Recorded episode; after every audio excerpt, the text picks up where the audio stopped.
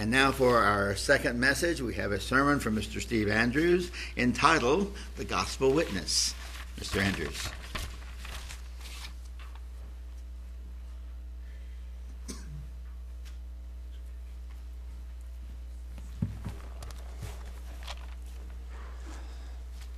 As Jesus' disciples gathered around him on the Mount of Olives in private, they were curious. They wanted to know. They wanted to understand what the signs of the coming, of his coming, of the end of the world. And so Jesus, being that prophet and understanding those things, revealed to them in Matthew, the 24th chapter, some most fascinating, wonderful, and interesting things that we have been studying for a very long, long time. Ever since these things were written in the Bible, men have wanted to know what those things mean and when it's going to come about. And many have witnessed those things, spoken of those things, look forward to God's kingdom. Matthew, the 24th chapter, as Jesus spoke, he said, Take heed that no man deceive you. We're all very familiar with these, these verses. So we open up this message on the gospel witness. For many shall come in my name and say, I am Christ, and shall deceive many. We know down through the ages that's happened, and even the first message that we heard is there has been a lot of deception down through the ages as there is today. You shall hear of wars and rumors of wars. See that you're not troubled, for all these things must come to pass. But the end is not yet. Nation shall rise against nation, kingdom against kingdom. There'll be famines, pestilence, earthquakes in different places. Many of those things have happened down through the ages, haven't they? And even in our own short lifetime, We've seen many wars, many earthquakes, many famines in different places of the world, and huge and unbelievable earthquakes, a tsunami in Japan. It's still hard to understand how that many people can perish so quickly from something like that earthquake that caused that tsunami.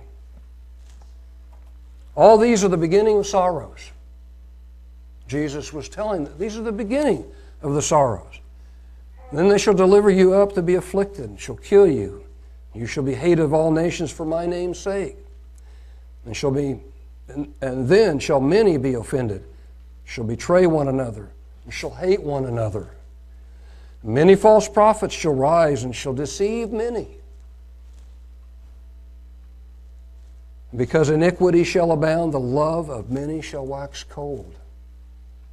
And for many years, we preach these messages, preach these very words. And it continues to get worse, we know that, we understand that. We haven't seen the persecution, but we may. There's becoming a, a great chasm of dislike for Christians who believe, and especially for us who truly believe the truth of the Word of God. And because iniquity shall, as we read, uh, love shall wax cold, but he that shall endure to the end, the same shall be saved. And he says, This gospel of the kingdom shall be preached in all the world for a witness unto all nations, and then shall the end come. And we understand, brethren, that from that very time that Jesus walked on this earth and told his disciples to preach this message. Matthew 28, as we shall see here. Go, he said. He made this, this statement. Matthew 28, and beginning in verse, verse 18. Jesus came and spoke unto them, saying, All power is given unto me in heaven and earth. Go, he said, you therefore, and teach all nations baptizing them in the name of the Father and of the Son and the Holy Spirit, teaching them to observe all things whatsoever I have commanded you. And lo, I am with you always, even unto the end of the world. So Jesus laid the framework, told the prophecies, helped the, disciples to understand, and later on they wrote it down. And as the apostles preached and taught this gospel message, they wrote it out. And it's been preserved down through the ages. And we see that message. And we're compelled also in this day and age to also preach the gospel message. And, Matthew, and going back to Matthew, the, uh, the 24th chapter, and looking at these words here that Jesus said, as he said, this gospel, this good news, that's what gospel means, is good news. Sometimes we wonder when we read the words of Matthew 24 and we see all of the, the heartache and the things and the suffering that's going to come upon this world because of men's sins. Sometimes we can't see past that, that part of it, but there is good news, and it's coming to this earth of the kingdom. A kingdom is something that replaces, is a, a power over other forces, over people.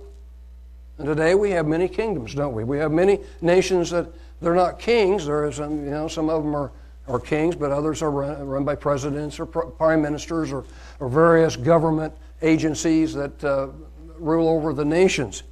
This is going to be totally different, brethren. This is going to be the kingdom of God. And because it's not the scope of this particular message to go into the kingdom of God, but to the gospel message and how it's to be preached and the things that it's uh, to bring about, I do want to lay the, the groundwork for that, that thought, though, because it is important to understand that Jesus preached and taught the kingdom of God. In Mark, the 14th, uh, the first chapter, verse 14, I do have Mark 14 here later, but. Let's go to Mark, the first chapter, verse 14. We'll read here that now, after that, John was put in prison. Jesus came into Galilee preaching the, the good news, the gospel of the kingdom of God. Mark 1 and verse 14. And saying, The time is fulfilled. From this very moment when Christ walked on the earth, began that fulfilling, that time, the clock began to tick towards the end. Now, we don't know the exact time when that end is, when Christ will return. But from that very beginning, he said, The time is fulfilled and the kingdom of God is at hand. That means it's near. And he puts an urgency to his message. This gospel message has an urgency to it. Repent. That means change, overcome your life.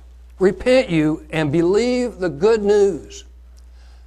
So we change, we overcome, but we also must believe that there's good news beyond what we see in the world as we live in it.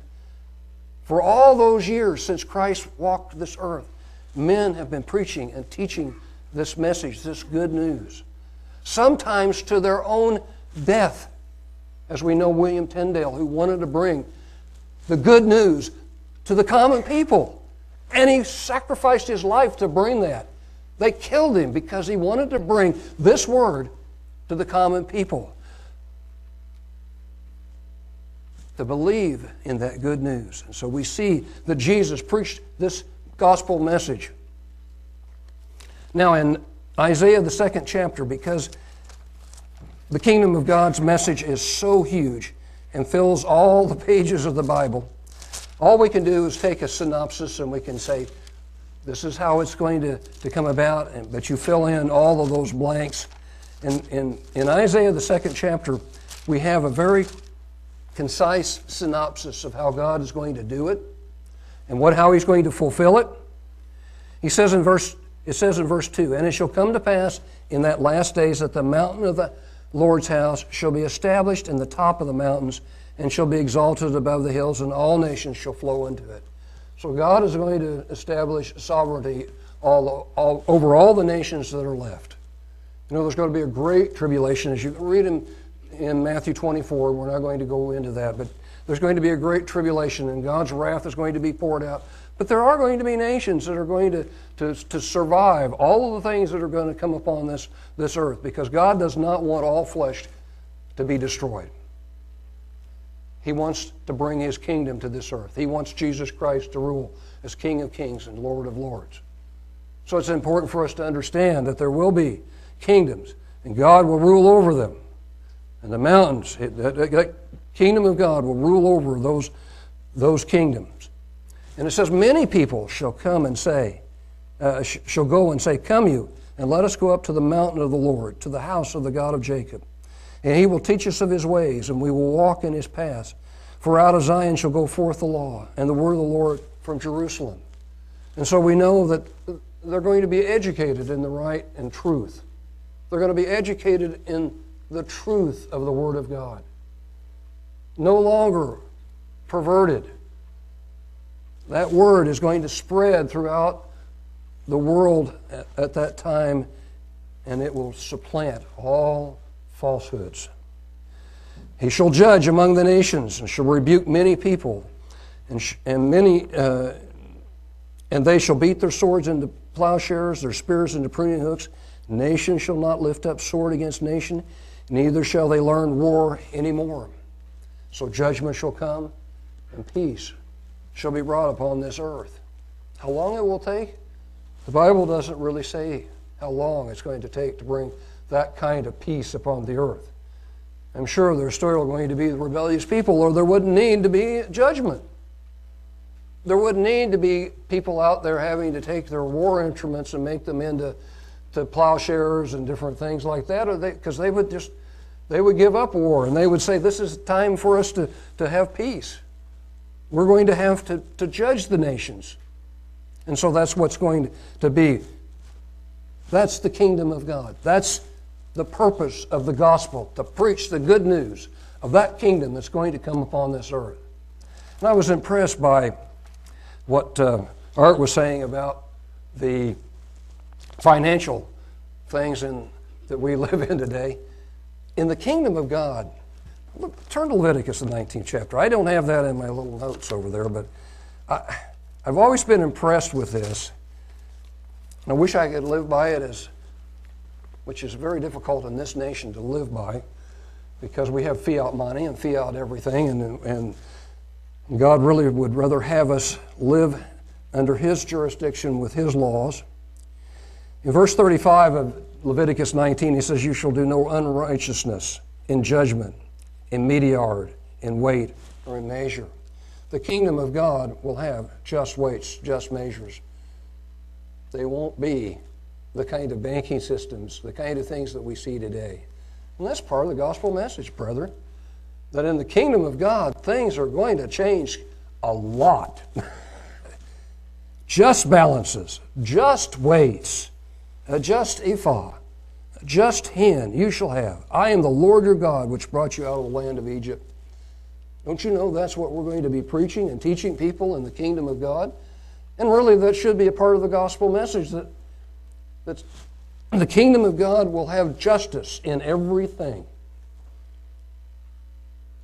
From the way we live our life, to the things that we buy, to how we treat one another. Therefore shall you observe all my statutes, all my judgments, and do them. I am the Lord. That's a very powerful message there in Leviticus, the 16th chapter. And so let's go back now and let's go to Mark, the, sixth, uh, the first chapter. Not only is the good news about the kingdom of God, but the good news is also about our Savior. And it's tremendously wonderful, profound news. The beginning, verse 1 of Mark 1. The beginning of the good news of Jesus Christ, the Son of God, as is written in the prophets. He says, Behold, I send my messenger before your face, which shall prepare your way before you. And we know that's historic, and we know that, that John came and he preached uh, repentance and baptism.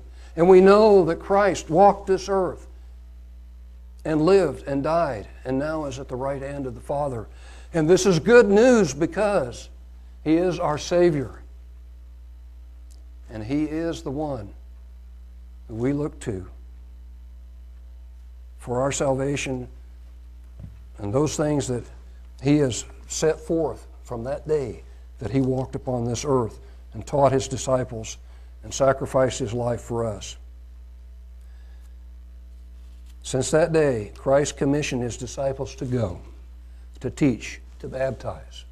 From that day, we've been doing that down through the ages. You can read the historical perspective. Sometimes we had to hide in caves because we had, we had uh, so called churches after us, and sometimes they would destroy, or try to destroy the truth, try to destroy God's Word, and it has never, ever been supplanted. God has always had a means and a method and a way of getting that message out.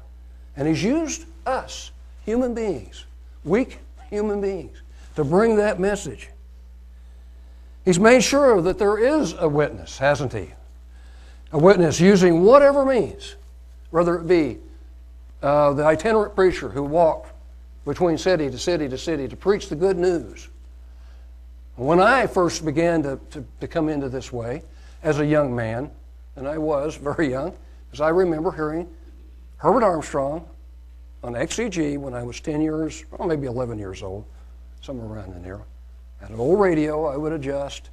Was mo- mostly looking, listening to, um, um, you know, the old music stations and the old radio programs. But it was hard to miss Herbert Armstrong back then. You started clicking the dial around, especially late in the evening, and all of a sudden his booming voice would shatter that room.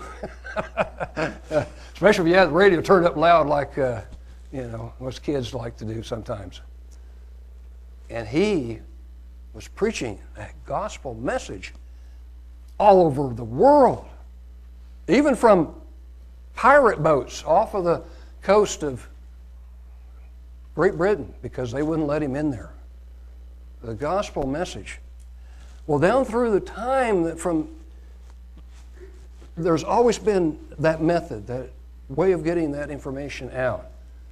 Well, we know that this, the situations have kind of changed, and we have new methods now, different things. But yet, it's still not an easy task, as we understand. So let's, let's look at Paul, what Paul has to say about the gospel message and the struggles that he went through. Let's go to Galatians, or that's Galatians, however you want to pronounce it. Let's go to Galatians, the first chapter, and beginning in verse 6. He says, I marvel that you are so soon removed from him that called you into grace of Christ and another gospel which is not another, but there are some that trouble you and would per- pervert the gospel of Christ. But though we or an angel from heaven preach any other gospel unto you than that which we have preached unto you, let him be accursed. You know, today, the whole world, especially the United States, is preparing for something that they think is so wonderful. The birth, to them, the gospel message is a little child born in a manger with the ancient trappings of paganism all around them. Now, I know a lot of people do it in ignorance, but this is a false gospel. This is not the gospel to be preached, brethren. This is a horrendous slap in God's face and in Christ's face. This is truly a terrible false gospel. As we said before, so say I unto you now again. If any man preach any other gospel unto you than, he, than, than that you have received, let him be accursed. For do I not persuade men or God, or do I not seek to please men? For if I yet please men, I should not be a servant of Christ. Sometimes these ministers, they might understand, but because they're trying to please men and not Christ, they allow this into their into their congregations and they allow this, and maybe some in ignorance. In 2 Corinthians, In 2 Corinthians, the fourth chapter,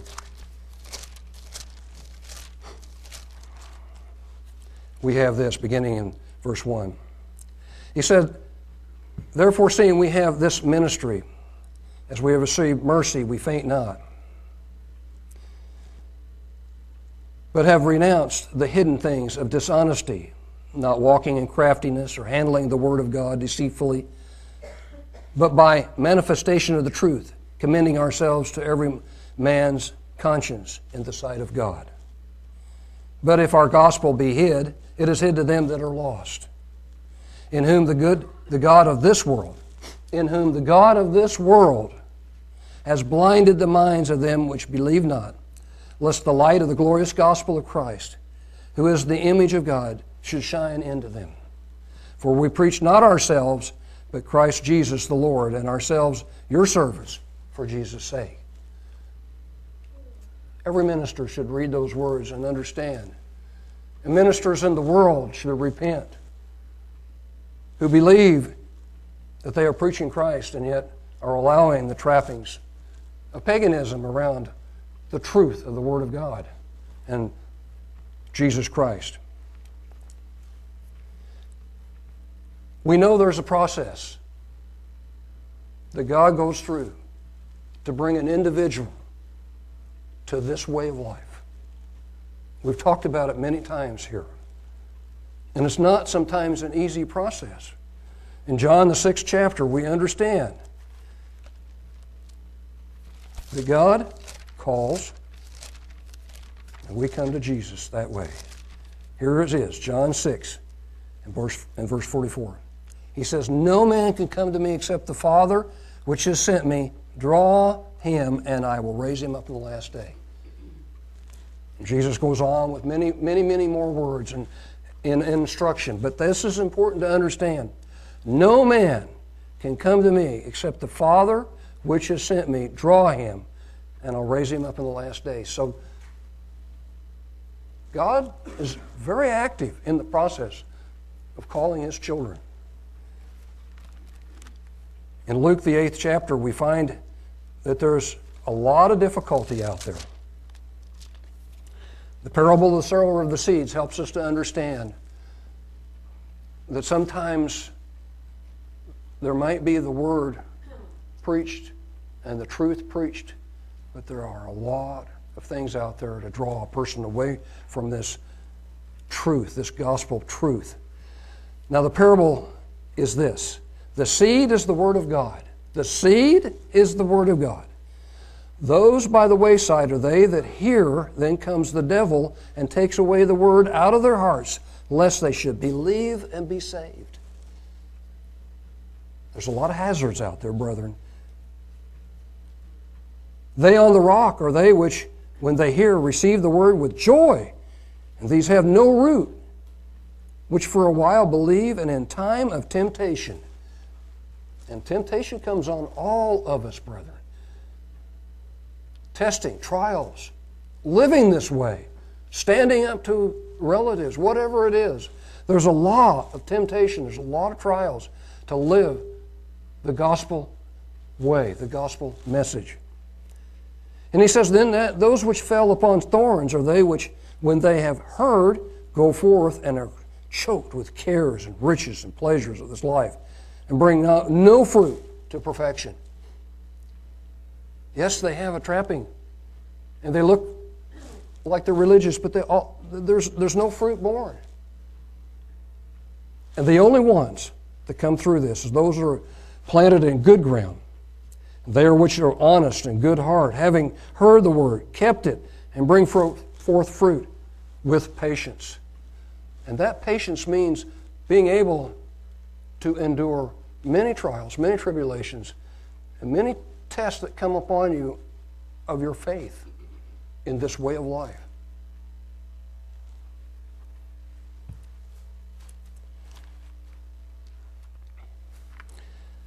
Today, there's a vast sea of, of, of, of gospel knowledge,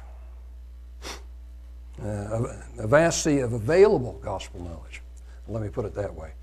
I was trying to get this, that little phrase right because also in that sea is also a lot of not so good stuff. And as we're going, we're going to see that those that God is calling, he, they have a lot more opportunity to find the truth than I did, even though I could listen to Herbert Armstrong. There are, I don't know how many, all over the world that have access to the internet. But there's also a great, great access to, to Bibles today. And the, and the American Bible Society is, is trying to make all languages, you know, to, to put the Bible in as many languages as they can. And I was reading a little article in there, they had 6,909 separate languages, and they are going to try in 20 years to get them all taken care of with a Bible for each one of those. 6,909 languages. That shows you that when God, you know, the Tower of Babel, language began to explode on the earth. They haven't, they haven't translated all of them. And most of the time, they, I think they, they focus on one, one or two different Bibles to get them into these different languages. The gospel message has been preached and is being preached by true ministers of the gospel. I hope uh, that Lawrence and I and Barnabas and those uh, other men in here can be counted as true ministers of the true gospel. we we try, anyway, to preach this message to the best of our ability as we understand God's Word. And as I was alluding to, is available today, right now, 24 hours, seven days a week, 365 days a year on the internet. So, Brian, I hope is ready. what we're going to do is we're going to look at some things here real quickly. I would like, um, uh, how many are familiar with, with Google? I mean, we all should be, everybody should be, unless you're just not a, a computer geek. But uh, Google's out there, it's the ubiquitous uh, search engine. And what you can do is type in Feast of Tabernacles and just scroll down a little bit. This is, I don't know how many pages there are, but there's a bunch. Go down to the bottom. Uh, well, it's, it's a lot. There's a lot of pages. Now, one of the more interesting ones is the Catholic Encyclopedia. Also gives us a look at the Feast of Tabernacles, although I don't really want to go there. I do want to go um, when we look at something else. Let's go to the to, to the Sabbath. Go up back up to the top now and and um, Google the Sabbath, and we can see here biblical Sabbath. Now, Judaism 101 uh, the Sabbath, Sabbath.org. Um, well, there's all kinds of stuff, but you can. What's interesting in the let's go just get to the Catholic Encyclopedia real quick, and they have it right at the top. Um, they they have a lot of information here at the top as he's, he's bringing up. Um, sanctified of the Lord, all the work was forbidden. Now go down a ways. Let's see what, how they pervert the Sabbath. Uh, let's see, observance of the Sabbath. Um, up a little bit. Uh, where, did, where did they write that first one here? Mm, uh, back up just a little bit further. Let's see. They made a real. Nope, now back down again. There's a. There was a really, yeah, the Sabbath in the New Testament. That's probably it right there. All right. Um, yeah, there he is. Christ, while observing the Sabbath, set himself in, a, in, a, in word and act against this absurd, absurd rigorism which made man a slave of the day. So you get all of this good information at the top, and then by the time you get down here to Christ walking the earth, keeping the Sabbath perfectly because he had to, and admonishing those that did, you know, and healing on the Sabbath and all the things he did, you get this nonsense from the Catholic Encyclopedia. But, uh, but understand, there is a wealth of understanding. Now, one of the other things that comes up, especially about the Sabbath, is that it's a Jewish Sabbath. Well, let's go to Leviticus 23. Type in Leviticus 23 for me, Brian. And there's one in here that's got, let's see which one, which one was it? Uh, uh, maybe it was this one, the Feast of the Lord. Yeah, that one right there, the Feast of the Lord. Right there. Well, let's see. Uh, there's actually one even better than that, but uh, you can see um, the feast of the Lord, which you shall proclaim to be holy convocations. We understand that it is the feasts of the Lord. They're not the Jews, they weren't even Israel's, they were God's feasts given to Israel that they might understand the gospel message, because that's what the feasts are all about. The good news of the kingdom of God. All right. Next. Um, somebody being called truly searching, uh, they could find CGOM, couldn't they? And here's our website. Uh, we've got all kinds of material and things for somebody to um, go on to and look at, and uh, correspondence that they can get, uh, Bible basics, lots of articles. And there's lots of churches who have the truth, who are publishing on the internet and bringing this message on the internet. Now, we're going to do one real quick one. I want to see if we can see uh, multiple mirrors here. Let's go to our own website.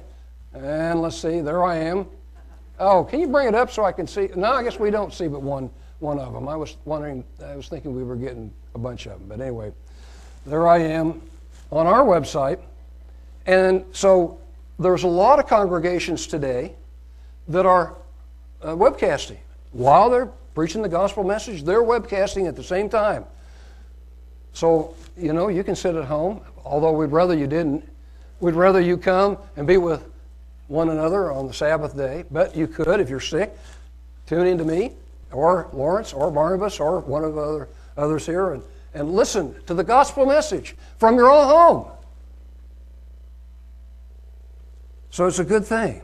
Now, for those who, who, who now are being called, who have that, you know, God's called them and they're, they've been baptized and they've, they've got this, this truth. The, the internet now also has a tremendous um, base of information about the Bible. Uh, type um, uh, Bibles online there, or online Bibles, or I think that's how it goes.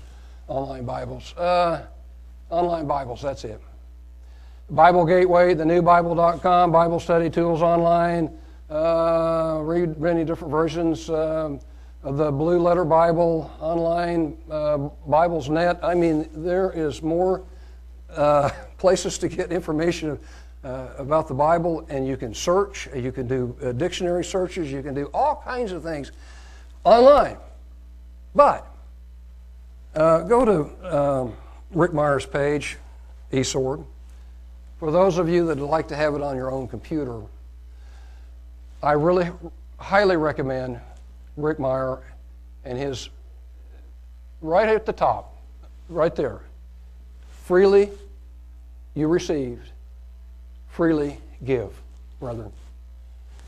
He has in his, if you get his, if you download eSword, you know how you get the little page that says, um, uh, Do you accept all the terms and conditions of this long list of things that nobody ever reads? Well, maybe somebody reads it. I don't know. Maybe, maybe the legal people are so scared of what's on there that they might read it. Well, Rick Meyer has in his little legal thing, he says, you cannot, you can download it and you put it on your machine, you can do this, you can do that, but you cannot use it and you cannot sell it. You cannot sell it to anyone. It is freely given and freely used. And I've always thought that was a tremendous thing. This guy puts a tremendous amount of effort into this software tool that is absolutely, completely, and totally free. Now, um, I had Brian go ahead and download it for me just real quickly. Uh, there it is. Now, wait a minute. Uh, go to the King James with the, um, what I would like to do is go to the King James with the uh, um, plus that has the uh, strong concordance numbers in it. Can you do that for me, Brian? Uh, that should be just one of those little tabs on the eSword. Yeah, there you go. Okay. Now, one of the things I really like, and just highlight any one of them, I don't care, gospel or whatever. All of these things here have a, uh, and you can see them better when you're when you got it up close and you can look at it on the screen. But all of those are Strong's numbers. Rick Meyer's gone in and taken every one of these name, the Greek, this is translation from Greek.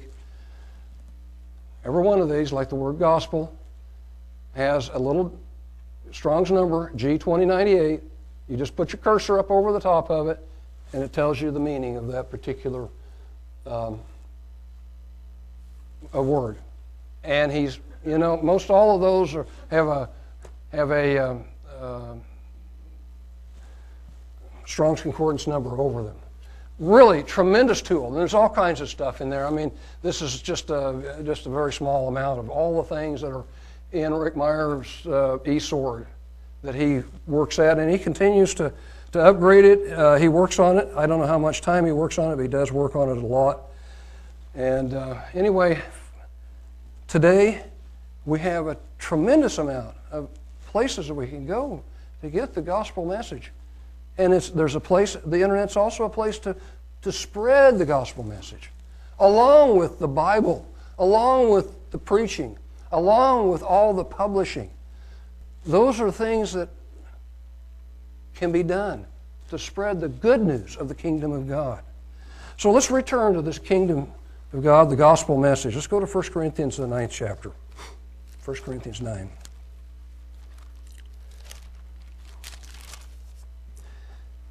In the beginning of verse 16. For though I preach the gospel, I, no, I have nothing to glory of. For necessity is laid upon me, yea, woe is unto me if I preach not the gospel. Paul's attitude was that this was so, such a burden upon him, he had to preach the gospel.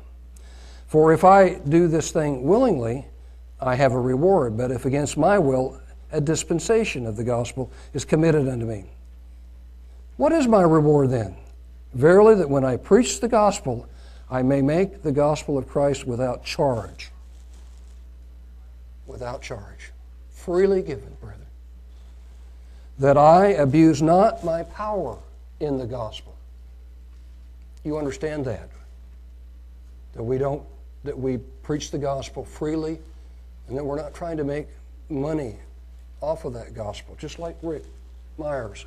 He, he felt compelled to make available the Word of God freely to people that could use it on the internet to learn and be instructed. He said, For though I be free from all men, yet have I made myself servant unto all that I might gain the more. And unto the Jews I became as a Jew that I might gain the Jews. To them that are under the law, as under the law, that I might gain them that are under the law. To them that are without the law, as without. Being not without the law to God, but under the law to Christ. That I might gain them uh, that are without law. To the weak became I as weak, that I might gain the weak. I am made all things to all men, that I might by all means save some. And this gospel and this I do for the gospel's sake, that I might be a partaker thereof with you. His hope was that we would understand the good news of the kingdom of God. His hope was that if he could, he could break through to anyone, to break through to their understanding of this message that was good and profitable for himself, and of course for the one that would receive it and change or repent. And it was his life. And he gave his life for the gospel message to serve Christ. In Ephesians, the third chapter,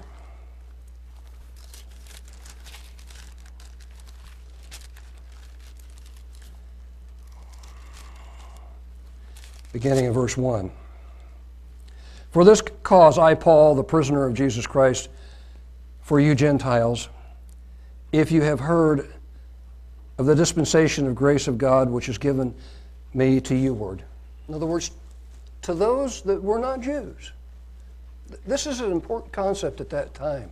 Today we, you know, it's open, but without Paul's understanding and his writing and his ministry, I'm sure that we would be missing that even today. And there has become a kind of a, another race separation in this society, in this world. But Paul wanted us to understand that it was all men are created in the image of God and all have that opportunity for grace and, and can be in the kingdom of God.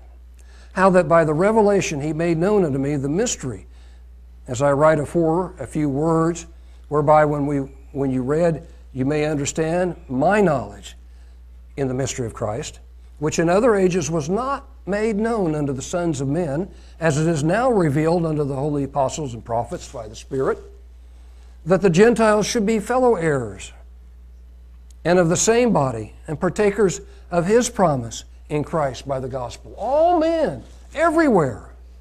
Wherefore I was made a minister according to the gift of the grace of God given unto me by the effectual working of his power.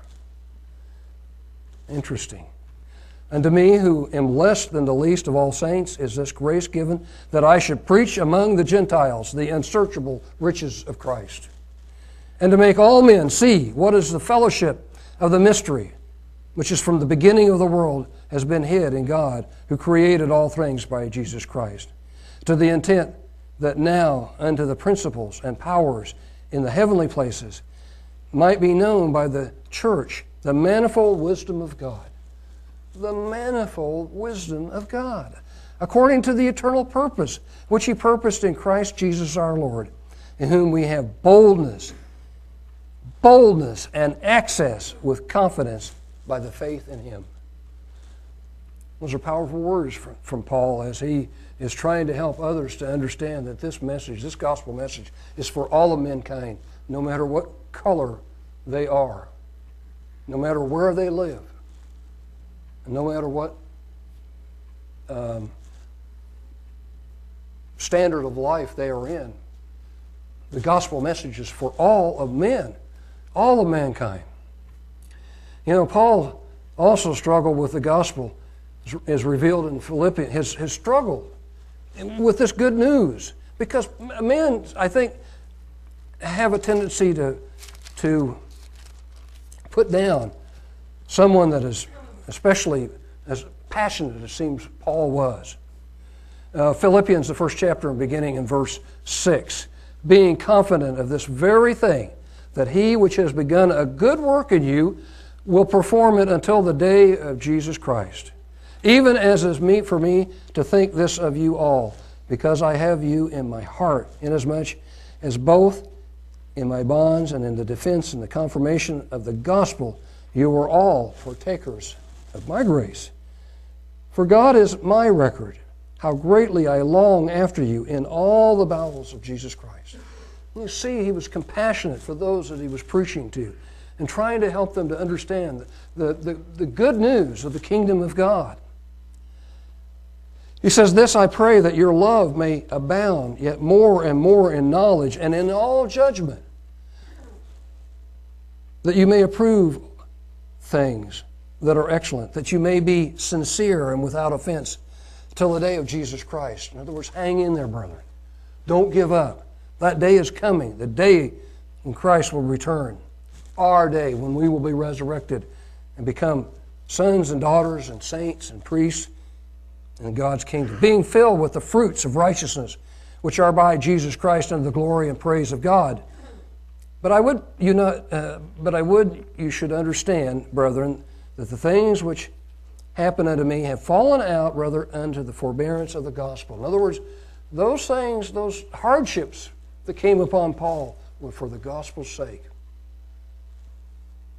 So that my bonds in Christ are manifest in all the palace and all the places. And many of the brethren in the Lord, waxing confident by my bonds, are much more bold to speak the word without fear. He went through all those things so that the brethren would understand that they could stand up to the forces that were against them at that particular time. Some indeed preach Christ even of envy and strife, and some are also of goodwill. The one preached Christ of contention, not, not, not sincerely supporting uh, to add affliction to my bonds, but the other of love, knowing that I am set for the defense of the gospel. What then? Not, what, not, what then? Notwithstanding every way, whether in pretense or in truth, Christ is preached, and I therein do rejoice. Yea, I will rejoice. For I know that this shall turn to my salvation through your prayer and the supply of the Spirit of Jesus Christ. According to my earnest expectation and my hope, that in nothing I shall be ashamed, but that with all boldness, as always, so now also Christ shall be magnified in my body, that whether it be life or by death. For to me to live is Christ, and to die is gain. But if I live in the flesh, this is the fruit of my labor. Yet what shall I choose? I wot not.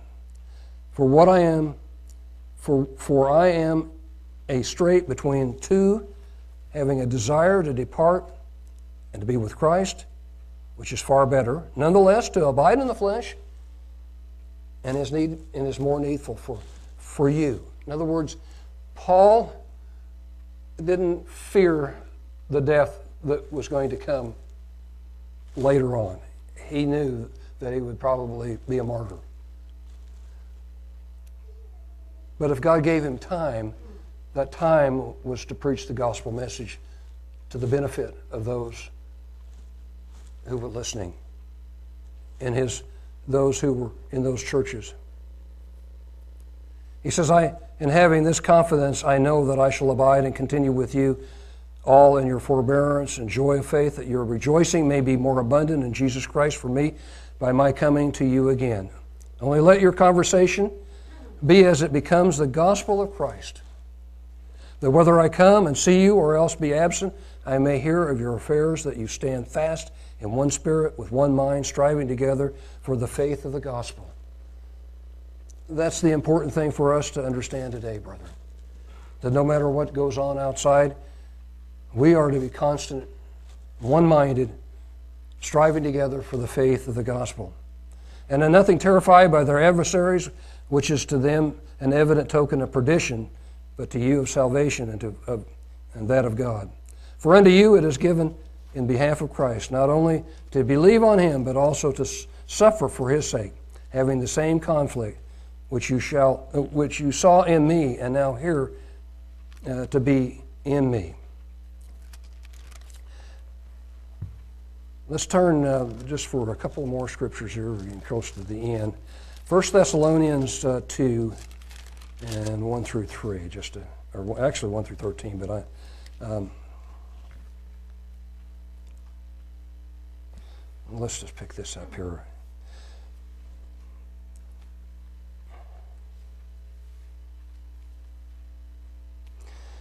For yourselves, brethren, know our entrance. Uh, let's make sure that I'm in the right place. Yeah our interest in unto you that it is, was not in vain. But even after that, we had suffered before and were shamefully entreated. And you know at Philippi, we were bold in our God to speak unto you the gospel, the good news of God, which with much contention. For our exhortation was not of deceit, nor of uncleanness, nor in guile, but as we were allowed of God to be put in trust with the gospel even so we speak, not as pleasing men. We speak the gospel not as pleasing men, but God, which tries our hearts.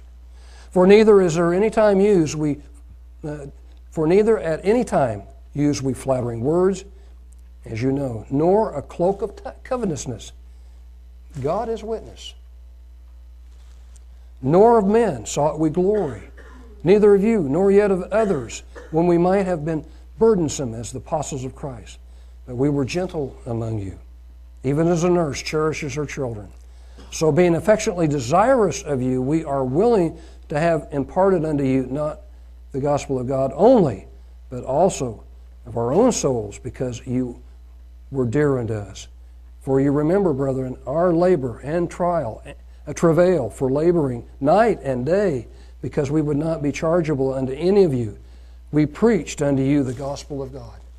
They were, their effort, their night and day, they were preaching, teaching this, this message at that particular time under duress, under great stress, bringing that message so that there would be some that would be saved.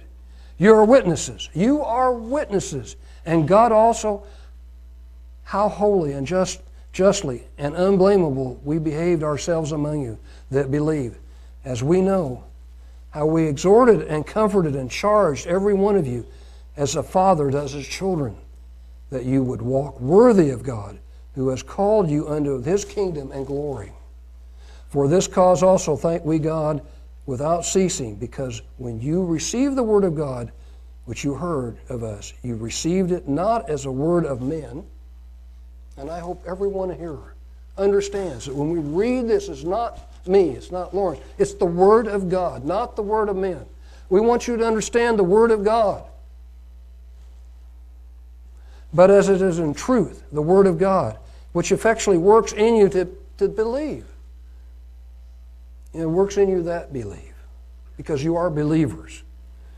Okay. A couple verses here in 2 Timothy, and then one other one, and we'll finish up here. Real quickly.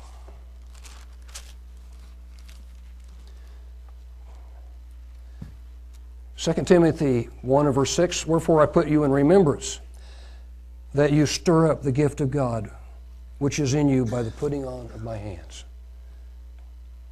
Paul and Timothy and the words that he gives, uh, it goes it comes down to us.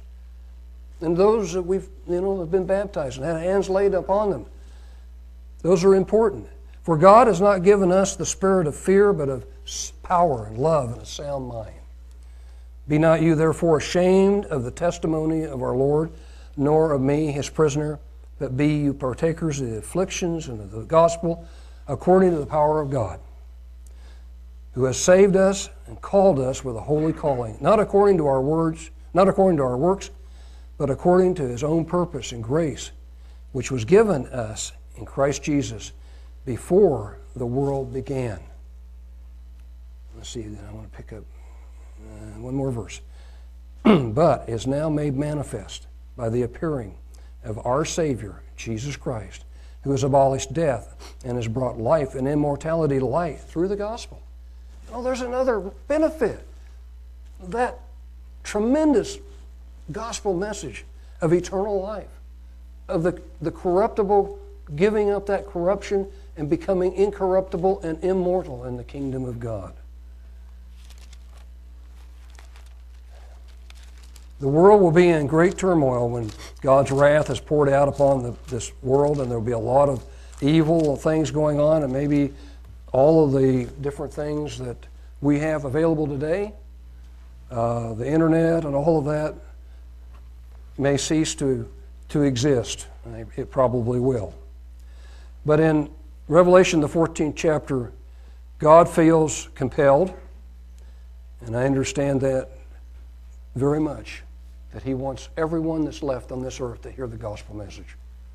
And He will preach it. He saw another angel, verse 6 and I saw another angel fly in the midst of heaven, having the everlasting gospel to preach unto them that dwell on the earth, and to every nation, kindred, tongue, and people, saying with a loud voice, Fear God, give glory to him, for the hour of his judgment has come, and worship him that has made heaven and earth, and sea and the foundations of waters. That angel will go out and preach that gospel message to the world because God wants people to understand it. And maybe there will be some that will repent. The world needs, the world needs the fulfilled gospel, don't they? The good news of the kingdom of God.